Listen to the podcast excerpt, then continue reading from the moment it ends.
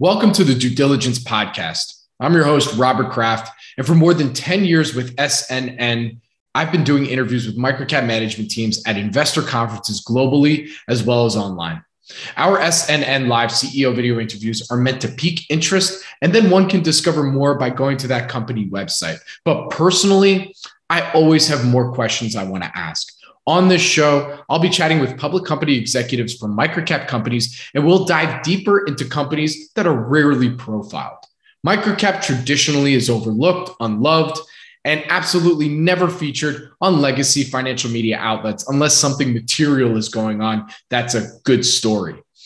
With my experience interviewing management teams, having interviewed most of them before, I've built up a network of companies, so there will be no shortage of content. Furthermore, this is an opportunity for me to showcase some of the qualitative lessons I've learned from guests on the Planet Microcap podcast. You can expect high quality interviews with management teams that may have exposure to broader macro trends that you may never have thought of. One of the many reasons why I love the microcap space. So, if you love microcaps and especially love learning about companies before the professionals do, let's start our due diligence. This podcast is for informational purposes only and is not provided as financial, legal, or any other advice. The information is not investment advice or an offer to buy or sell any securities or make any investment. The views expressed by guest speakers are their own, and any reference to third party products, services, or information does not constitute an endorsement thereof by SNN or its affiliates. SNN expressly disclaims all liability for any individual's use of the information presented in this podcast. My guest on the show today is Ed Richardson, Chairman, CEO, and President of Richardson Electronics. It's a publicly traded company. The symbol is RELL on NASDAQ. Richardson Electronics is a leading global provider of engineered solutions, power grid and microwave tubes and related consumables, power conversion and RF and microwave components, replacement parts, tubes, and service training for diagnostic imaging equipment and customized display solutions. For 75 years, the company has been a provider of power grid and microwave tubes and serves customers in the alternative energy, aviation, broadcast, communications, healthcare, industrial, marine, medical, military, scientific, and semiconductor markets. The company's strategy is to provide specialized technical expertise and engineered solutions based on their core engineering and manufacturing capabilities. The company provides solutions and adds value through design and support, system integration, prototype design and manufacturing, testing, logistics, and aftermarket technical service and repair through its global infrastructure. I've seen Richardson Electronics at a number of conferences over the years, so it was great to get Ed and COO Wendy Diddell on the podcast to discuss the company's 75 year history and Ed's 60 year career with Richardson Electronics, helping investors make sense about the company, why engineered solutions is simple and Richardson's growth opportunities and tailwinds driving those prospects. With that, please enjoy my conversation with Ed Richardson, Chairman, CEO, and President of Richardson Electronics. Welcome back to the due diligence series on the Planet Microcap podcast. I'm your host, Robert Kraft. You can follow me on Twitter at Bobby K. Kraft. That's B O B B Y K K R A F T.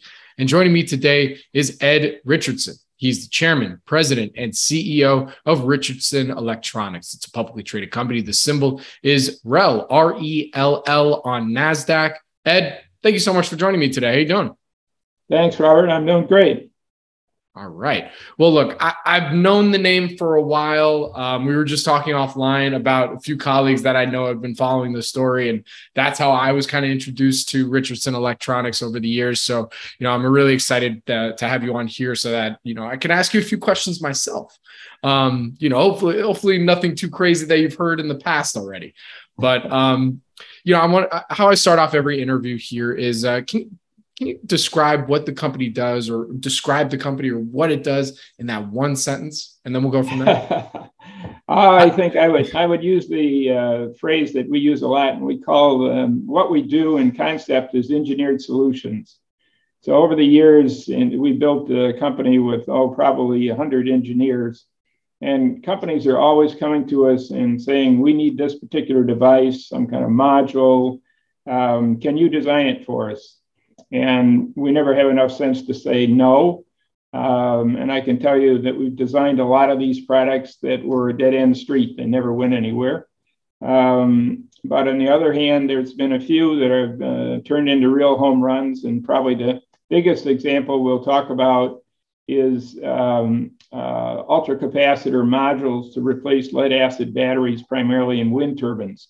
That whole business is uh, amazing growth uh, for us, and green energy has become uh, a very important part of our business, and we'll tell you about that. But this all comes from engineered solutions, you know, just customers. We have 20,000 customers all over the world. We have 24 foreign subsidiaries. This year is the 75th anniversary of the company, and I've been in it 60 years. So it's taken us 60 years to get it right. Look, you know, I, I, well, firstly, congratulations. You know, uh, I, I believe when we were talking offline, this is the 70, it's the 75th year anniversary, right? Yes. That's what you just said. Um, and it's a family business. Yeah, I think you, you were telling me offline that you've been in it six years. I hate to ask you because I was joking with you that you're probably going to have to tell me the story again because you just told it to me offline, but love to hear how you came into the business. And because that's also ties into what the original thesis for Richardson Electronics was and how it's evolved over the years. So let's start there. Sure. Well, in uh, my dad during World War II, he worked for a company called Majestic Radio. And after World War II, his job was to terminate war assets. So he was primarily uh, selling surplus electronic components. Um, and in 1947, uh, Majestic Radio went bankrupt. And they owed my father some money. And at that time, he took electronic components for the money they owed him and he incorporated his own name. He called it Arthur H. Richardson Incorporated. And we had a little family farm. We had 33 acres in Wayne, Illinois, about 50 miles west of Chicago. And my dad believed that you should be self sufficient. So we had pigs, chickens, lambs, turkeys, you name it, horses, dogs. Uh, raised all our own food. And dad took a barn, a little red barn that had been used for raising turkeys, and cleaned it out and made that his, the start of his business. He moved all these electronic components into that barn. And on weekends, my brother and I I have an older brother, three years older than I am. We had to work, work for my dad and clean tubes and package tubes and put them in boxes and test them and so forth. And I frankly hated it. I wanted no part of the surplus business. What I did like is I really enjoyed dogs and horses in particular, and um, wanted to go into veterinary medicine my whole life. Uh, went to a prep school in, in Connecticut for a number of years and um, did pretty well in that school. And I was uh, admitted or accepted to both Cornell and Iowa State University. And I chose Iowa State because they were large animals, and I really wanted to end up being a horse vet. Um, so I started in, in veterinary medicine school, was there less than a year. Uh, they were on a three term system, and I got mononucleosis uh, and came home. And they told me not to come back until the fall quarter. And after about two or three weeks, I was healthy. And my dad said, Well, you're not going to sit around here. You're going to go to work with me. And I went into Chicago. I thought, Oh, God, I don't want to be in the surplus business. And 60 years later, here I am. So. Uh, it's a great. I mean, it's a great story. Was there at any point among, during these six years you're like, ah, maybe I should have gone back to veterinary school? I mean, it's a tough business at certain points, electrical components and figuring out yeah. what everybody needs. But it, but at the same time, I can see that as being fun as well. Well, we had some ups and downs, that's for sure. And, and uh, I don't want to get into that part of the history, but we got into an antitrust case, believe it or not. You know, I was told when, when we got in the business, the tube business wouldn't exist. in 10 years that everything was going to be replaced with semiconductors. And to give you some idea, our tube business this year went from 100 million to 120 million dollars, and we have more orders than we can fill. So, yeah, but at one time back in the late 80s, the U.S. Department of Justice decided that we had bought too many of these companies and that we were, uh, um, you know, sort of an antitrust area where we were taking over the industry and raising prices and so forth. And we spent three years fighting that and $10 million. And I didn't think we were going to make it, but what it did do was to make us diversify into a lot of other businesses. Absolutely. So as you said, you know, the, the, kind of the original problem, you know, back 75 years ago was taking, you know, all, all of these, uh, basically all those materials that was from World War II and basically repurposing it. So how would you say that idea, that original idea has evolved over the years and to where you are today? Well, the first thing we did is, you know, my father taught me that uh, although he had basically was, selling to other surplus dealers, um, that there were users out there that we could sell. And we started with the broadcast industry was the first. Uh, 10,000 radio and TV stations in the United States alone, and they all were using transmitting tubes to broadcast their audio or video signals. So we started out, we ended first with a line from a company called Varian. The line of products was called Eimac with transmitting tubes. And I started calling on radio and TV stations uh, to sell those tubes. And the um, it worked. We uh, actually got an award called the Golden Tetrode for the number of tubes we sold the first year. Um, and then we just went from there. We went from uh, broadcast to airlines, railroads, steel mills, they're all using tubes of one kind or another in their systems. And today we've got 20,000 customers all over the world in 24 foreign subsidiaries. Actually, 60% of our business is outside the United States. Okay, so let let's let's dive a little deeper into the business itself. You know, as you said, you have over 20 about 20,000 customers, 24 foreign subsidiaries. And, you know, we were joking offline again how, you know, if we wanted to go through every single component of the business, it might take us a, five hours. But simply put, what would you say is the, the core business itself and how you're adding on how these additional subsidiaries add to what the core aspect of, of Richardson Electronics does, if that makes sense. Well, let's see. First, we have uh, three major companies. There's one called Canvys, and Canvys is pretty easy to understand. They make uh, displays, custom displays, primarily for medical OEMs. So every one of the displays they design are engineered for a particular OEM, um, and they go into um, healthcare equipment. For instance, we sell to Medtronics and Medtronics has a system, it's a robotic laser guided surgery that the surgeons use our display to uh, operate their surgical tools. Um, and um, so that's going into a system that's several million dollars, and our display is a few thousand dollars. But once you're designed in, it's FDA approved, and that business um, goes on for many, many years. Uh, we sell a display to Varian Medical, for example, that goes into a linear accelerator for cancer treatment. And we've been selling them that display for over 10 years.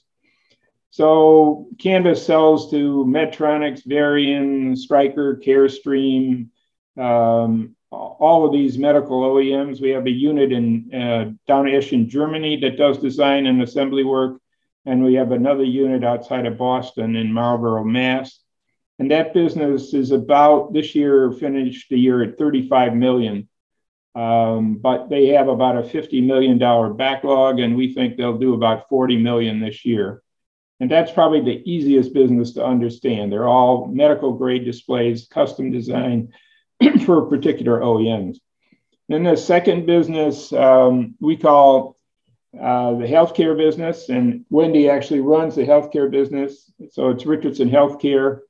And a number of years ago, we were looking for, we had sold off the largest business that we had. it was called RFPD. We sold to Arrow uh, for $238 million. And we looked at the business and tried to decide what we could do, uh, what we wanted to do when we grew up. And we decided to get into the CT tubes. The one business that was really going in the tube industry were CT tubes for X ray which in total with the service and OEM business, that business is about a $9 billion market. So we built a $35 million factory within our factory. By the way, we're this factory is 250,000 square feet and it's uh, located on 120 acres of the property about 50 miles west of Chicago.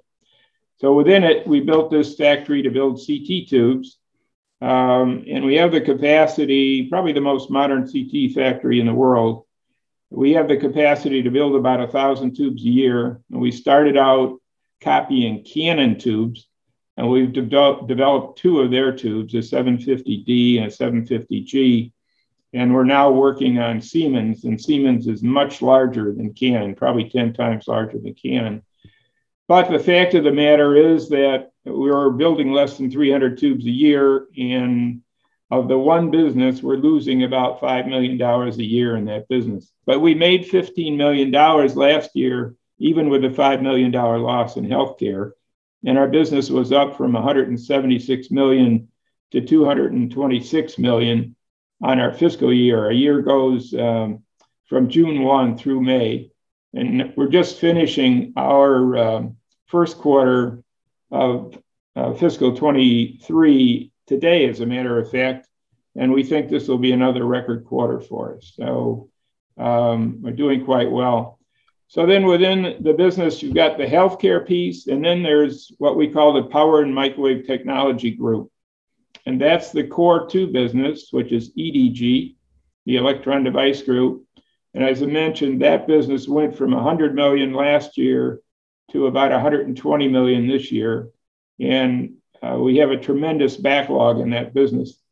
So to give you some idea, we make magnetron tubes, and probably the um, uh, most popular application for our magnetron tubes today is making synthetic diamonds. So they use a six kilowatt tube at 2450 megahertz, and they hit carbon um, with that, and they can build synthetic diamonds up to three carats that are absolutely perfect. They have no fluorescent, they have no inclusions, and the color is perfect. They're actually better than natural diamonds. And that industry has really become popular, particularly in Asia. Um, and so we have, we this one particular tube, we were building about 800 a year, and this year we have orders for 5,000. We can't build them fast enough. Wow. And then we build magnetron tubes that are used in weather radar systems. And our biggest customer there is Garmin. And Garmin's business this year was up about 30%. And we also sell to Honeywell for executive aircraft. Um, so we sell all just about every kind of tube that's made. We we either manufacture or have exclusive agreements where people make tubes for us, and that total business, as I mentioned, is uh, about 120 million this year. The biggest segment is um, Lam research. So in this case, we build RF matches and other microwave devices that go into semiconductor wafer fabrication equipment. And our business with Lam is the largest manufacturer of semiconductor wafer fabrication tools. And they sell to people like Intel and Samsung. And that business this year went from 22 million to 27 million. And in this last quarter, we were up to 11 million. Um, and that business is growing as well. Um, and then in the other, we sell all kinds of industrial tubes that are used for induction welding, for laminating plastics and plywoods, uh, CO2 laser cutting. Uh, and that all comprises the uh, 120 million. And then we have PMG, which is the power and microwave group. And this is the area with probably the most potential growth. And here um, we designed a tube that goes into um, uh, into wind turbine uh, applications to replace lead acid uh, batteries. So we take a um, an ultracapacitor, and there are six of them in each module, and then we designed a integrated circuit that goes on top of it. Um, and we have two patents on that particular device. And we started out selling into GE wind turbines. And how we got into this business was years ago, we distributed for a company called Maxwell. And they made ultracapacitors. And Maxwell was bought by Tesla about five years ago. And when Tesla bought them, they took them out of the commercial business. They wanted their production only for their automotive industries. So we were looking for another, we had about a $3 million business in ultracapacitors. And we found a company that was a division of LG in Korea that's called LS Materials. And we took our $3 million worth of business and wrote an exclusive agreement with them for uh, green energy, primarily wind turbines, but also cellular base stations, anywhere that the ultracapacitor can be used to replace lead acid batteries. Um, and here again, we talked about engineered solutions. A company called NextEra came to us, who's the largest wind turbine operator in the United States. And they asked us if we, they had tried to deal with Maxwell to replace the lead acid batteries in the GE turbines, but um, they went to LS Materials in Korea trying to find another source, and they were referred to us. And so our engineers worked about two years on designing this ultracapacitor module that we now have a patent on uh, that goes into GE wind turbines. And there are 18 of them in each wind turbine. And the total cost to replace all 18 in the wind turbine is about 10,000. dollars mm-hmm. So the first year, NextEra gave us an order. They have 10,000 wind turbines in operation and they gave us an order to cover a thousand wind turbines for $10 million uh, the first year. And now all of these companies in that business know each other. So there's a, a list of companies like uh, like NextEra, they're called Invenergy, Avangrid Renewables, RWE, Enel. They're all buying from us now. There's 30,000 GE wind turbines in operation in the United States. Ed, I have to ask, and this is going to sound rudimentary. How do you keep track of all of it? I know it's your job to keep track of all of it, but it's a lot. Let's be let's be real. I mean, uh, thankfully you got Wendy back there helping you out, but uh, but, uh, but, I'm just saying. Uh, we we have about 450 employees, and as I mentioned, you know, about 75 of them are engineers, and uh, you know, they make all this happen. I just take credit for it. Very good.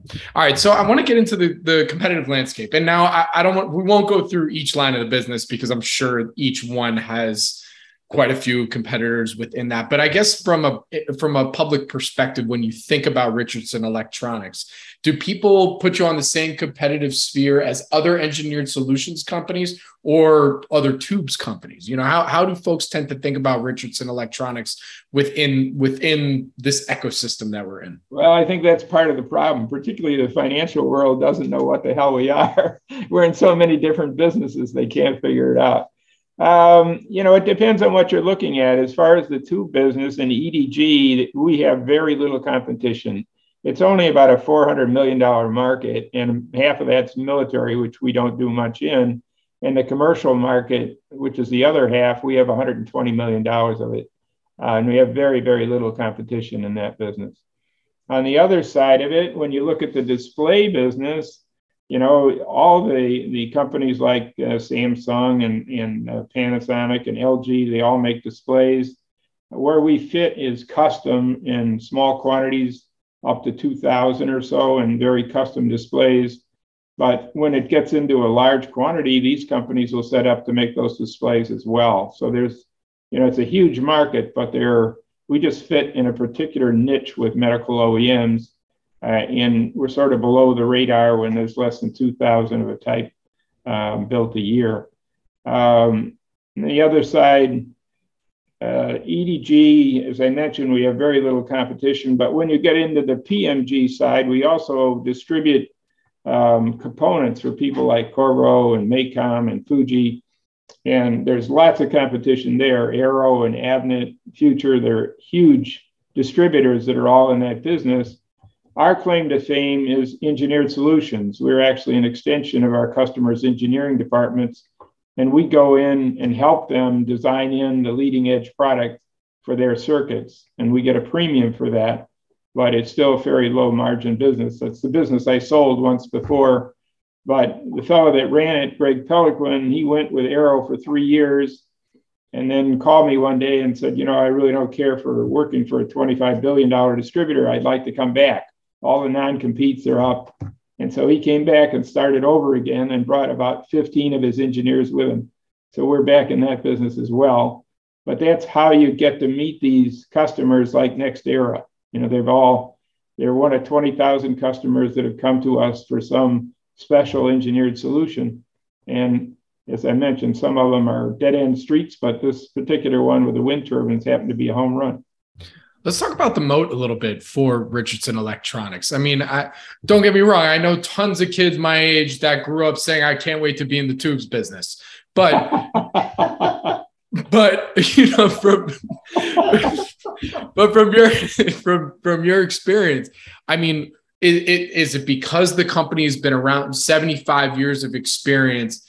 All these different engineered solutions over 20,000 customers. I mean, let's let's let's get into it as to what people perceive to be that moat that why Richardson Electronics has some of the growth opportunities that we're also going to talk about after this question. I think it's our engineering base that we've been, been built over the years, you know, and and and our habit of never saying no. We always try to, um, you know, the title to my book is "Never Give Up." we we always try to uh, go in and see if we can't help them, and and that's why how we keep twenty thousand customers, and that's how we keep four hundred and fifty employees. Very good. All right. So let's talk about the growth opportunities. You know, I went through your investor deck a little bit before our, our conversation today, and it seems that within each segment, there's, you know, opportunities for growth. So can we talk through some of those? Sure. Well, the we're the one we're probably most excited about, I we already talked about was wind turbines. And now, anywhere that there's a UPS, an uninterrupted power supply, there's a lead acid battery behind it. And those only last about two years. They're very, um, you know, they don't handle temperature well, things of that nature, where the ultracapacitor has a life of 10 to 15 years. Um, so, and we've gotten into uh, a partnership with a company called Battery Street. And these are fellows that had designed a, um, uh, ultracapacitor module to replace the UPS lead acid batteries in cell towers. So you've got in the United States 300,000 cell towers. Um, and at the base of each one, there's a UPS and a ultracapacitor module can replace it for about $500. So that's, uh, you know, so far we have them in beta sites with, is it Verizon? Uh, T-Mobile. T-Mobile and, and Verizon and AT&T that we're working with. So we think that will be a good market. And then in the wind turbine market, so far we've only dealt with GE, and they have 30,000 wind turbines in the United States, which, you know, we are just getting access to. But now Siemens has come to us, and they're actually twice the size of GE. Um, and so we're working on a design for them. Um, in this case, they want to buy it as a private label. They want us to label it Siemens. They want to handle their own OEM and aftermarket business, which is fine with us. Um, so that could even be bigger than GE.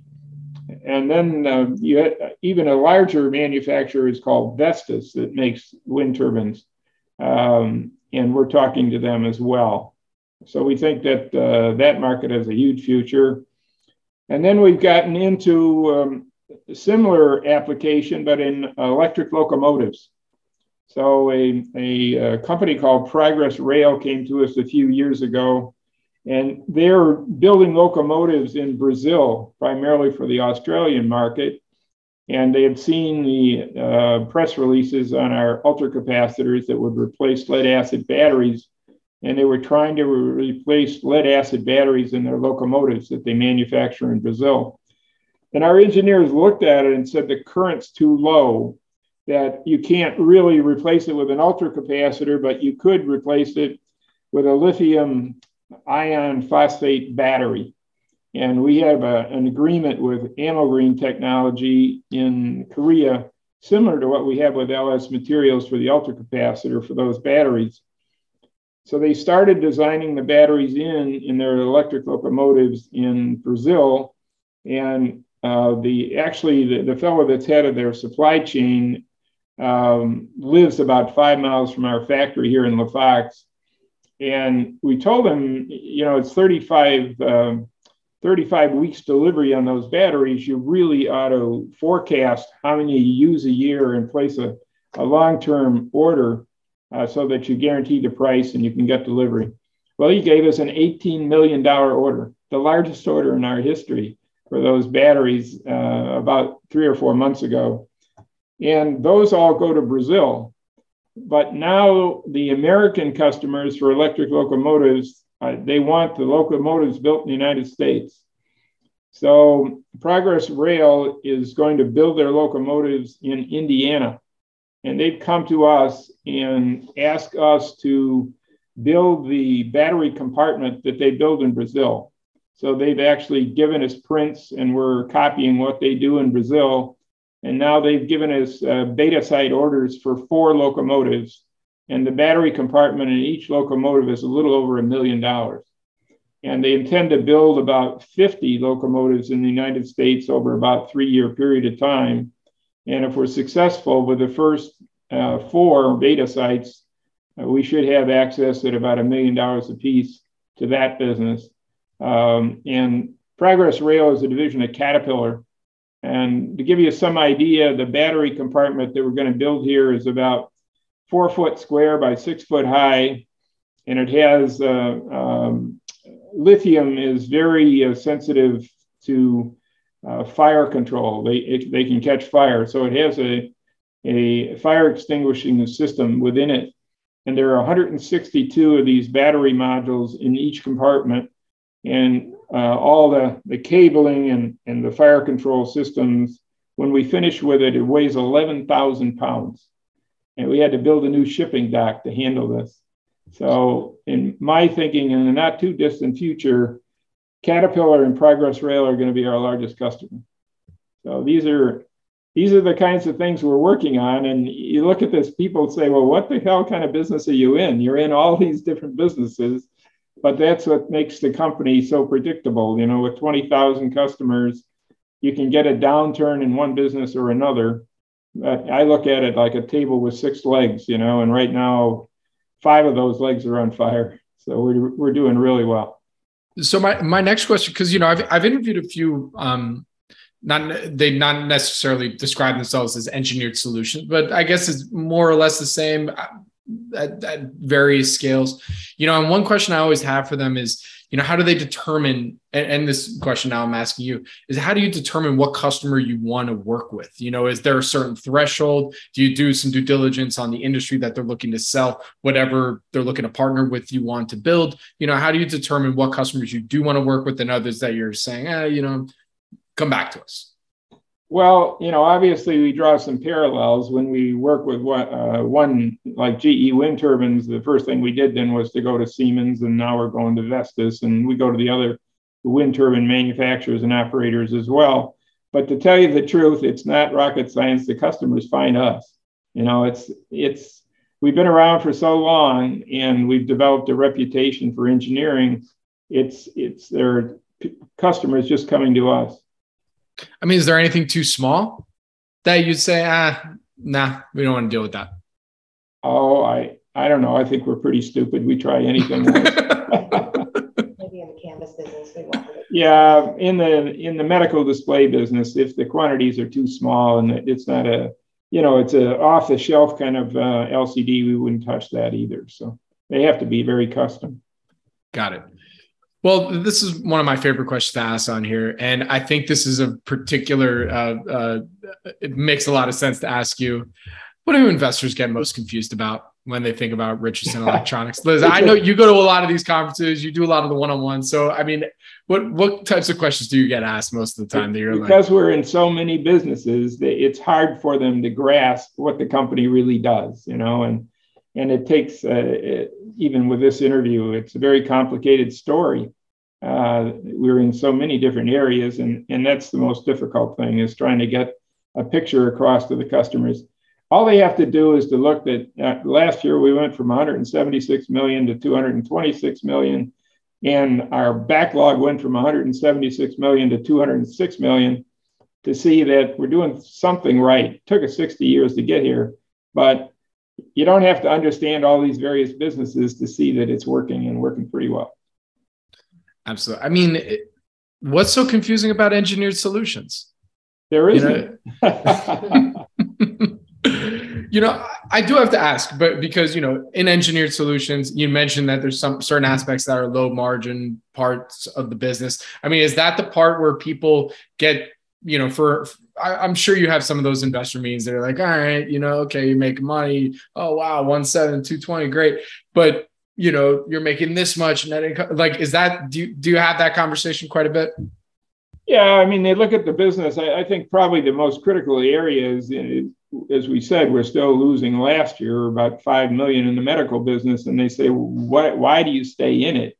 You know, either either get rid of it or make it work." And we think within the next couple of years, as we can, you know, as I mentioned, that we have a capacity to build a thousand tubes on three shifts, and these tubes sell for seventy-five thousand dollars a piece, by the way, um, basically, and if we can build the volume up even to 500 tubes, we can start making money in that business. Um, and if that happens, then you can add another five million to the bottom line. Absolutely. This is a kind of random question. I don't know if you've ever been asked this before, but have you ever thought about spinning out some of the businesses or one of them? Oh, sure. You know, I sold our we sold RFPD. Wendy came on board. We had a security systems division that had come from um, camera tubes and monitor tubes that we built into security systems that customers wanted to buy. And we sold that business to Honeywell for $75 million in 2007. Yes. And then uh, we sold the uh, commodity semiconductor business to Arrow for $238 million in uh, 2011. Uh, we went at one time, this company was 700 million in revenue and losing money hand over fist. And we had $200 million worth of debt. Um, and so we sold off these businesses, paid off all our debt, and basically we were down to about 140 million in sales, um, and still had 20,000 customers all over the world. And we started adding all of these new products to fully absorb that infrastructure. And at 160 million, we broke even. At 176 million, we started making money. And this year at 226, we made 15 million, 16 million dollars even though medical lost five million. Gotcha. So, what would you say are also going back to the growth opportunities? What would you say are some of the tailwinds that are driving some of the growth opportunities that you're seeing? Well, it's you know green energy. Um, if you look at the the bill that's just gone through Congress, and they're subsidizing all these uh, wind turbines and solar fields, and um, you know the big push to get off of fossil fuel.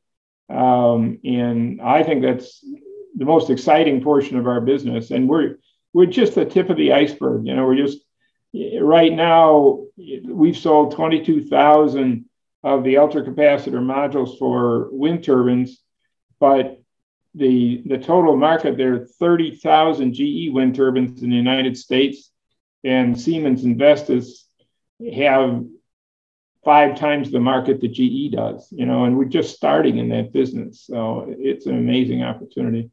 Very cool.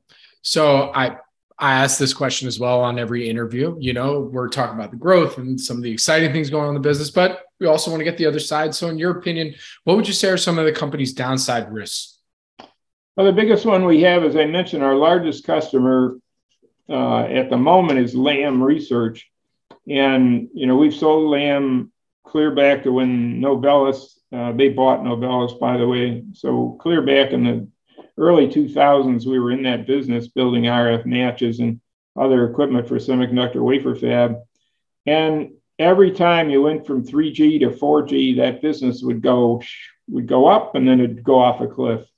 Um, and right now, because of the shortages on integrated circuits around the world, um, our business um, with Lam has gone from 22 million to 27 million. At the rate we're on, it'll probably be 35 million this year.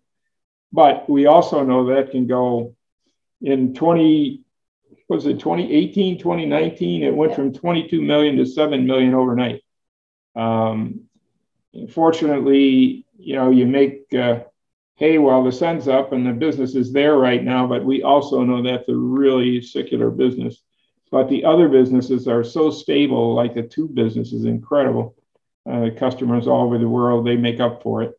But if, if there's any any area that could really fall off the cliff, it's that business. Where do you see the company in three to five years? And what would you say are there are the inflection points that will get you there? Well, I think that we'll continue to grow with all the, uh, you know, the backlog we have. As I mentioned, uh, it, we went into this quarter with a $206 million backlog. Um, I think we'll grow at about 15 possibly 20% a year. And if you just run the numbers five years out, that'll be 450, 500 million dollars. And if you look, if we can get healthcare to be a contributor to that, you know, we'll be very profitable. On the healthcare side, I mean, what what are some of the things that will help get everything over the hump? You know, as well, if we can develop these Siemens tubes, um, Siemens is ten times the size of Toshiba in the market, and their tubes. Uh, if you don't have uh, their equipment on contract and you want to buy uh, a Siemens CT tube, they charge over two hundred thousand dollars for them. So we think that there's a real opportunity there as we can develop uh, replacements for those tubes. Got it. All right. I only got a couple more questions for you to, here today. Um, so, like I said, you've been going to all these conferences, you're doing all the one on ones and everything. You know, you've had lots of conversations with many folks that I know in the business that that I that I truly respect in microcap. You know, how much, if at all, have your shareholders influenced your decision making process, if at all? Well, you know, they obviously they wanted us to buy stock back, and we did. At the time, we bought sixty-five million dollars of the stock back, and at the time, I thought we paid too much for it. We probably blended paid about nine dollars, but with the stock being seventeen dollars today, it doesn't look too bad. Um, but you know, we try uh, if we can to um, disclose as much of the information as we can, so they uh, can make uh, intelligent investments and um, even though it's a complicated story, there's so many growth areas within the company that, um, as I mentioned, it's taken us 60 years to get it right, but we've never seen an opportunity uh, like it has today. Very good. All right. So, uh, one of my last questions for you today to close this out. The company's been public for well over 30 years. Um, you've been in the company for about 60 years. How has your thought process about being a part of management of a public company, how has that changed over time? Well, I can honestly tell you, there was a period of time when the stock was down at four or five dollars that we looked at going private.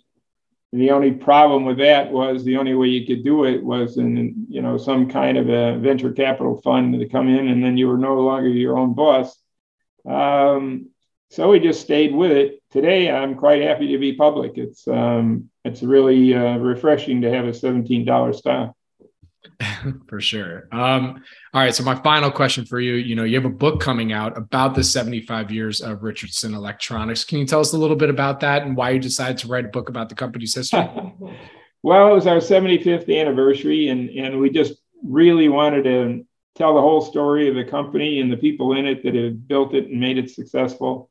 Um, and there've been a lot of tough years, and it, makes a, a, really good story. The title of the book is called "Never Give Up."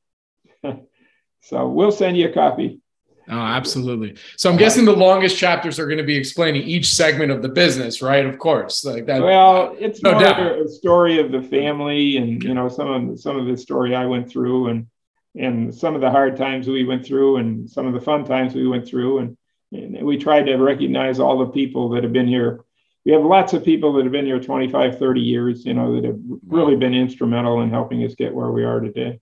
You know, one last question for you. I have to ask, you know, you're an American company, you know, a lot more companies w- within the US want to stay domestic. I mean, has that been a tailwind for Richardson in that they say, hey, you know what, I want to work with the best two, you know, the best uh, uh, uh, engineered solutions company in the US. I don't want to farm it out. Has that been something that's been coming up quite often?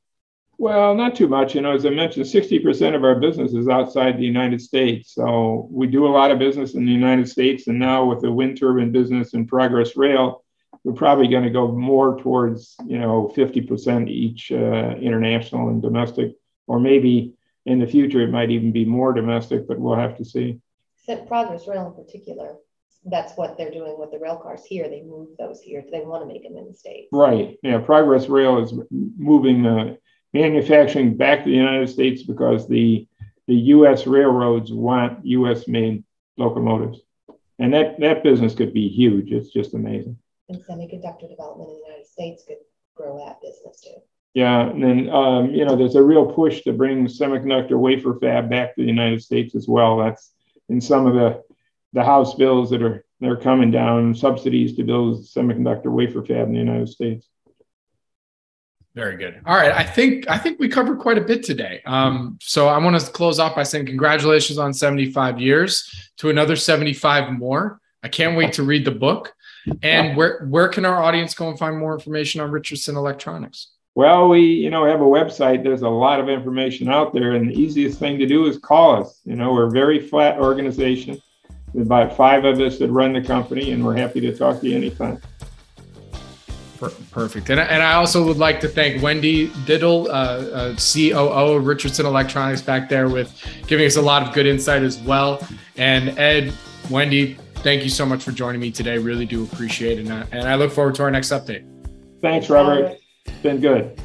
This podcast is for informational purposes only and is not provided as financial, legal, or any other advice. The information is not investment advice or an offer to buy or sell any securities or make any investment. The views expressed by guest speakers are their own, and any reference to third party products, services, or information does not constitute an endorsement thereof by SNN or its affiliates. SNN expressly disclaims all liability for any individual's use of the information presented in this podcast.